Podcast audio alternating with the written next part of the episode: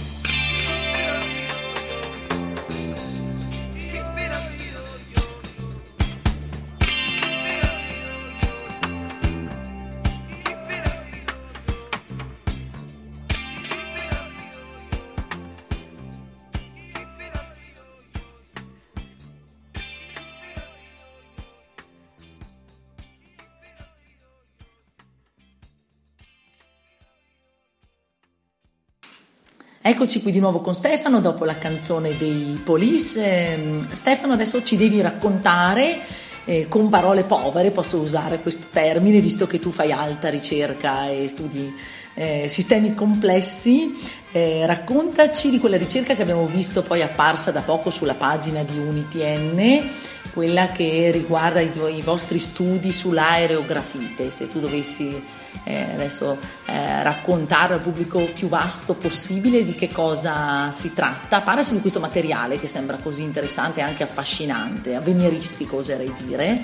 Sì. Di che cosa si tratta? Allora, questo studio che è recentemente apparso su Nature Communication è un lavoro che è nato con la collaborazione di altri tre gruppi, uno dell'Università di Kiel di Amburgo e l'altro dell'Università di Amburgo in Germania e uno dell'Università della Lituania. All'interno di un progetto europeo? All'interno sì, del consorzio della Graphene Flagship, che è un programma decennale della, della Commissione europea che ha finanziato per circa un miliardo di euro per, per dieci anni la ricerca su, sul grafene. E infatti questo materiale, l'aerografite che abbiamo studiato, non è nient'altro che un modo per strutturare in maniera tridimensionale eh, quindi nello spazio un materiale che di per sua natura è bidimensionale, il grafene. Bidimensionale, mm, per far capire agli ascoltatori, è come un foglio di carta, quindi che si sviluppa su, su due dimensioni. Certo, la grafite che comunemente per... Eh, il pubblico eh, che ci sta ascoltando per, per, tutti è la grafite, se vogliamo... Della matita. Eh, esatto, della punta della matita. No? Quando cui... ci sono tanti strati di, di, grafene uno sopra l'altro non è nient'altro che banalmente la, la grafite che troviamo nella ecco, punta. Quindi... E infatti il, il, graf, il, grafene è stato, quando è stato prodotto per, per, la prima volta, è stato proprio eh, ricavato per esfoliazione del, di un campione di graffiti. Ecco, quindi partiamo da qualcosa di noto a tutti, ecco, adesso addentriamoci nelle cose più complicate che studiate voi, Stefano. Allora, questo, questa aerografite perché tetrapodi, tetrapodi vuol dire quattro, quattro piedi, quattro, quattro, zampe, per far capire un po' che struttura è, pensate a quei blocchi di calcestruzzo un po' strani che si trovano eh, presso i porti eh, con, che servono un po' per, per rinforzo delle, delle, banchine e per protezione dall'erosione che hanno quella forma strana a quattro piedi. Quindi quello che è stato prodotto dai laboratori di Kiel, Hamburgo e della Lituania è stato questa, questa aerografite con, con, questa forma, che è stata ottenuta partendo da um, dei template, degli, degli, stampini, chiamiamoli mm-hmm. così, per semplicità, fatti di ossido di zinco, su cui poi il, il grafene è stato, è stato, depositato, poi questi, eh, questi, stampini di ossido di zinco vengono eliminati attraverso dei processi chimici e rimane questa struttura tubulare di, di grafene, che è molto interessante perché essendo molto una struttura eh, molto sottile al contempo è molto, molto leggera perché si parla di porosità maggiori del 95%, nel nostro caso addirittura del 99%. Che cosa vuol dire? Che in un metro cubo di questo materiale il 99% è costituito da aria.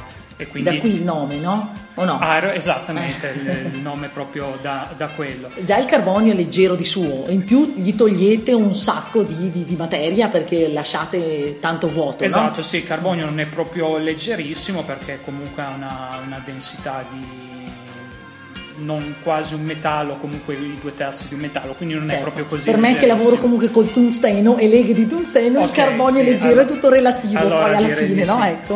E, ehm, ecco appunto, da un lato è leggero, quindi appunto mm, potete immaginare un materiale 99% d'aria quanto può essere leggero, Dall'altro lato, proprio dal punto di vista meccanico, che è quello che un po' interessa di più al nostro laboratorio, essendo una struttura molto sottile, molto leggera e anche molto, molto deformabile ed è proprio il meccanismo eh, di, di, deformazione di queste strutture sotto, sotto un certo carico che ci interessava perché quello che volevamo investigare era il comportamento meccanico di questo materiale per poi capire qual è il suo comportamento una volta che lo inseriamo in una struttura che, che, deve poi lavorare nella realtà, quindi magari anche avere, sostenere un carico e avere una certa certo. Ci sono possibili applicazioni già o, o, siete solo soltanto in questa fase di studio preliminare, poi non si sa se questo aerografite, questa femminile, no, eh, avrà campi di utilizzo più o meno vasti? Sì, allora eh, diciamo che tutte le applicazioni che sono state mh, provate già avete provate associate al grafene, per cui il grafene è un materiale molto interessante, quindi ad esempio pensiamo a tutte le applicazioni dell'elettronica, perché il grafene è un ottimo conduttore, quindi strutturando questo materiale in una forma tridimensionale possiamo andare a ottimizzare il grafene per queste applicazioni. Applicazioni, cosa voglio dire in questo campo? Ad esempio accumulatori di energia, batterie oppure conduttori per l'elettronica alla nanoscala. Certo. Qualcosa è già stato fatto? supercondensatori. Allora, dal punto di vista di accumulatori, di- dal punto di vista dell'elettronica no, perché questo materiale è stato inventato piuttosto recentemente, nel 2012, e quindi adesso si sta un po' cercando di capire sia come produrlo su larga scala, anche con una certa ripetibilità di caratteristiche dimensionali, di, Certo. di qualità del E materiale magari anche costi eh, ragionevoli. costi ragionevoli e anche capire bene qual è il comportamento meccanico che, che è quello che stiamo un po' studiando adesso mentre sul grafene che già da una, mm, più di una decina d'anni che comunque ci sono innumerevoli studi le cose sono già più consolidate ci sono già varie, varie applicazioni anche proprio non dico a livello industriale comunque siamo già passati al lato di applicazione tecnologica eh, poi per quanto altre applicazioni interessanti sono tutte quelle che riguardano il filtraggio di acqua oppure oli da impurità varie che Certo. possono essere oggetti strani piuttosto che altre, altre fasi fluide, sfruttando sia proprio meccanismi di filtrazione meccanica ma anche di affinità tra certi particolari sostanze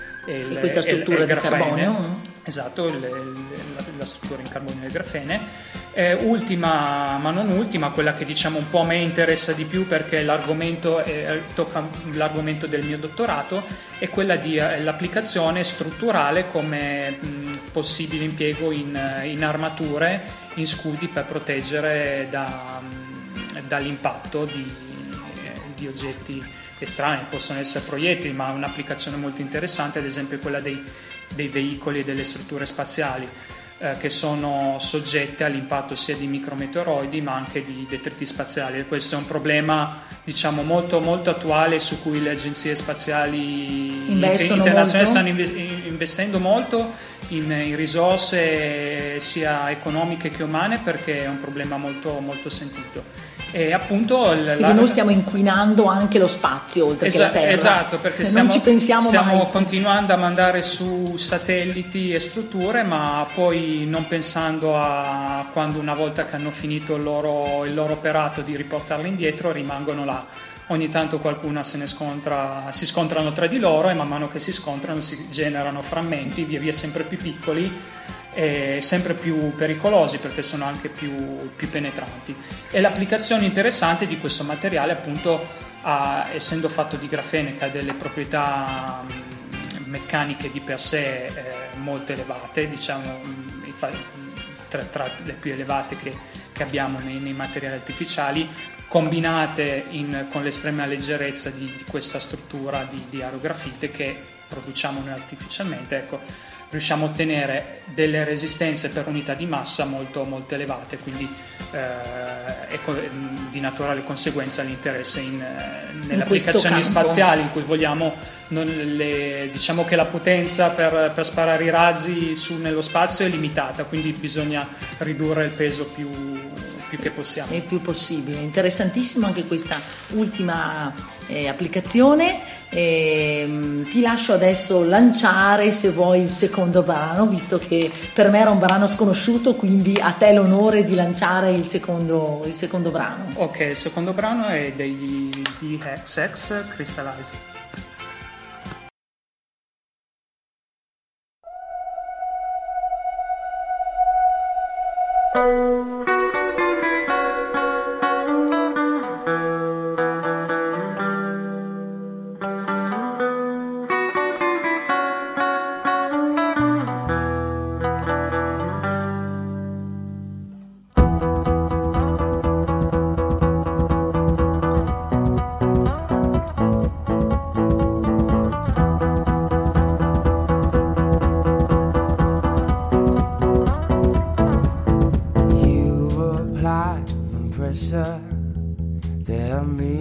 Me crystalline, and you've got the faith that I could bring paradise.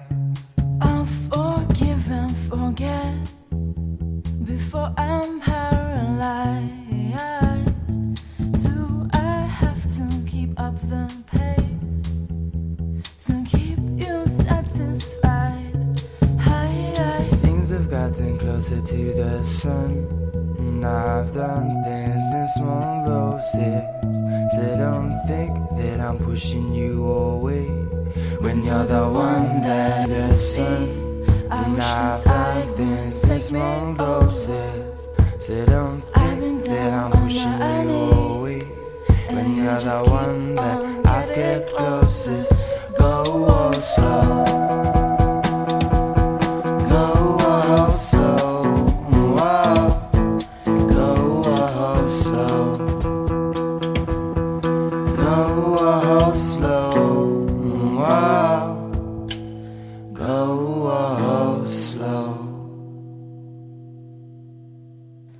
Eccoci qui di nuovo con, eh, con Stefano che ci ha raccontato prima eh, ampiamente delle, delle sue ricerche, veramente molto interessanti e visto che si tratta di uno studente di dottorato io ti chiedo se tu dovessi consigliare a qualche studente di intraprendere un percorso come il tuo, eh, perché ci sono degli aspetti effettivamente eh, positivi, qualche cosa ti ha attratto no? verso questo- questo- questa strada che hai intrapreso. Eh, perché lo consigli? Che cosa c'è di, di- di bello, di gratificante nel condurre un dottorato di ricerca su temi anche così complessi? Beh, appunto, il, il bello del dottorato è che è nel- nella ricerca è che si, hanno, si ha la possibilità di, di studiare e di lavorare su, su cose che magari nor- normalmente non si, Sì. non si avrebbe l'opportunità di... Sicuramente se uno va a lavorare in, in azienda o in uno studio... Sì, è, è- è vero anche nelle, nelle aziende. ehm, Ci sono tante aziende che, Che fanno ricerca, sulla ricerca. certo. Comunque è tutto sempre magari un po' legato anche alla logica di mercato, quindi si arriva a un certo punto in cui si deve stoppare, Produrre. stoppare, produrre e, e poi c'è magari una certa routine a un certo punto, mentre nel mondo della ricerca appunto ci svegliamo la mattina, sappiamo magari che cosa andiamo a, a studiare, però non sappiamo con che cosa, cosa avremo scoperto alla sera e se avremo scoperto qualcosa, Certo. però anche questo è un po' il, il bello del- dell'incertezza. E con la libertà credo anche, E no? con la Poi- libertà, che que- quello è una cosa che devo dire ho apprezzato molto, di, appunto la libertà di, di spaziare su, su- su vari argomenti, su varie eh, tematiche, anche su, va- su vari metodi. no? Esatto, Di- la di libertà anche di gestire la ricerca in un certo modo, Sì, di di- sperimentare una strada nuova per esempio. Esatto, beh, poi si, può- si parla di appunto magari passare parte del tempo a, a pensare a come risolvere un certo particolare problema e poi passare ore in laboratorio a trafficare anche con, con le mani per magari cercare di Certo, produrre dei visto che la trasmissione è mente, cuore, mani, tocchiamo Ecco, ah, l'argomento mani. e poi magari anche passare qualche ora davanti al computer a fare delle, delle simulazioni, quindi appunto c'è veramente una varietà di, di temi e di, di strumenti che si vanno a, a- a toccare, questo secondo me è un aspetto che sicuramente arricchisce. Sicuramente, sicuramente.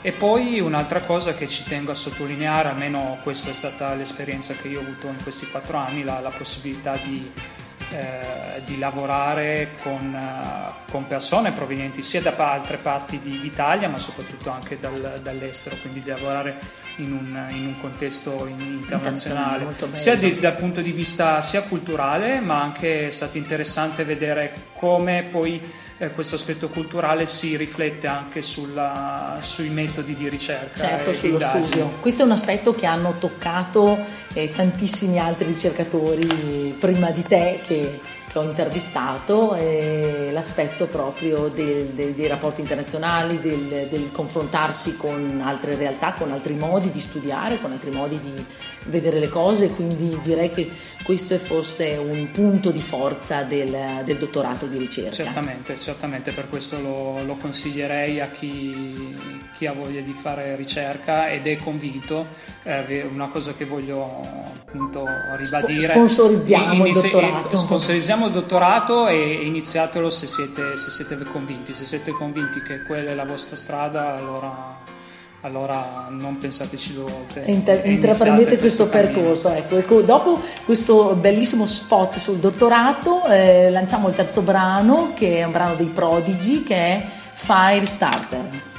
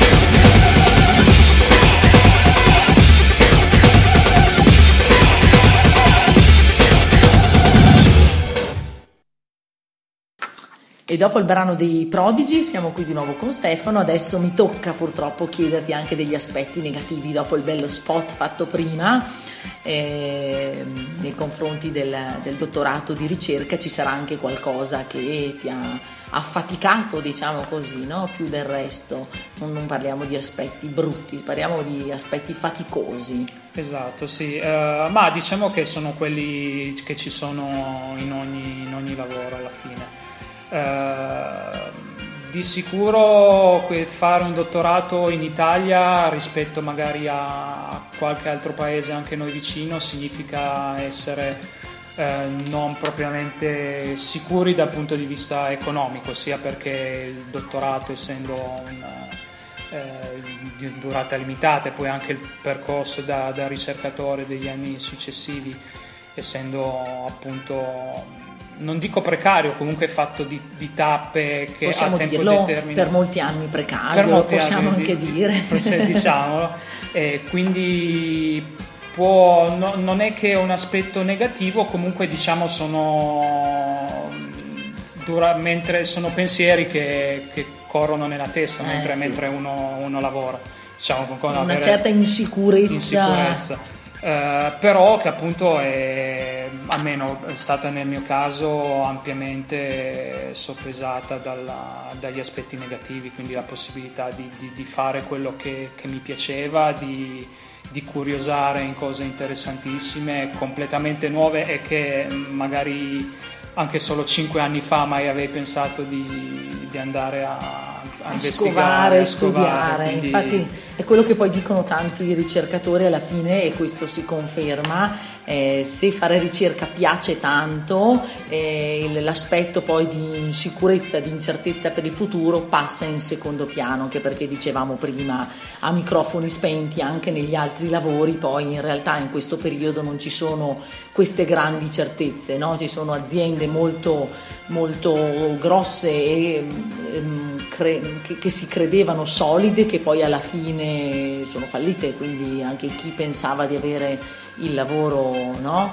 eh, sicuro per la vita, poi in realtà si è trovato a perderlo, quindi voglio dire incertezza per incertezza, tanto vale fare una cosa che piace. No, no, certamente, poi sono, sono comunque anni ben, ben, spesi perché comunque sono anni investiti sulla, sulla propria, propria, crescita. For, sulla propria crescita, la propria formazione e sicuramente non se sono, ben, se sono quattro anni passati a lavorare anche duramente e sodo, sono anni che poi sicuramente verranno, verranno sì, e, restano per tutta la vita. Saranno, resteranno per tutta la vita e sicuramente non saranno interessi.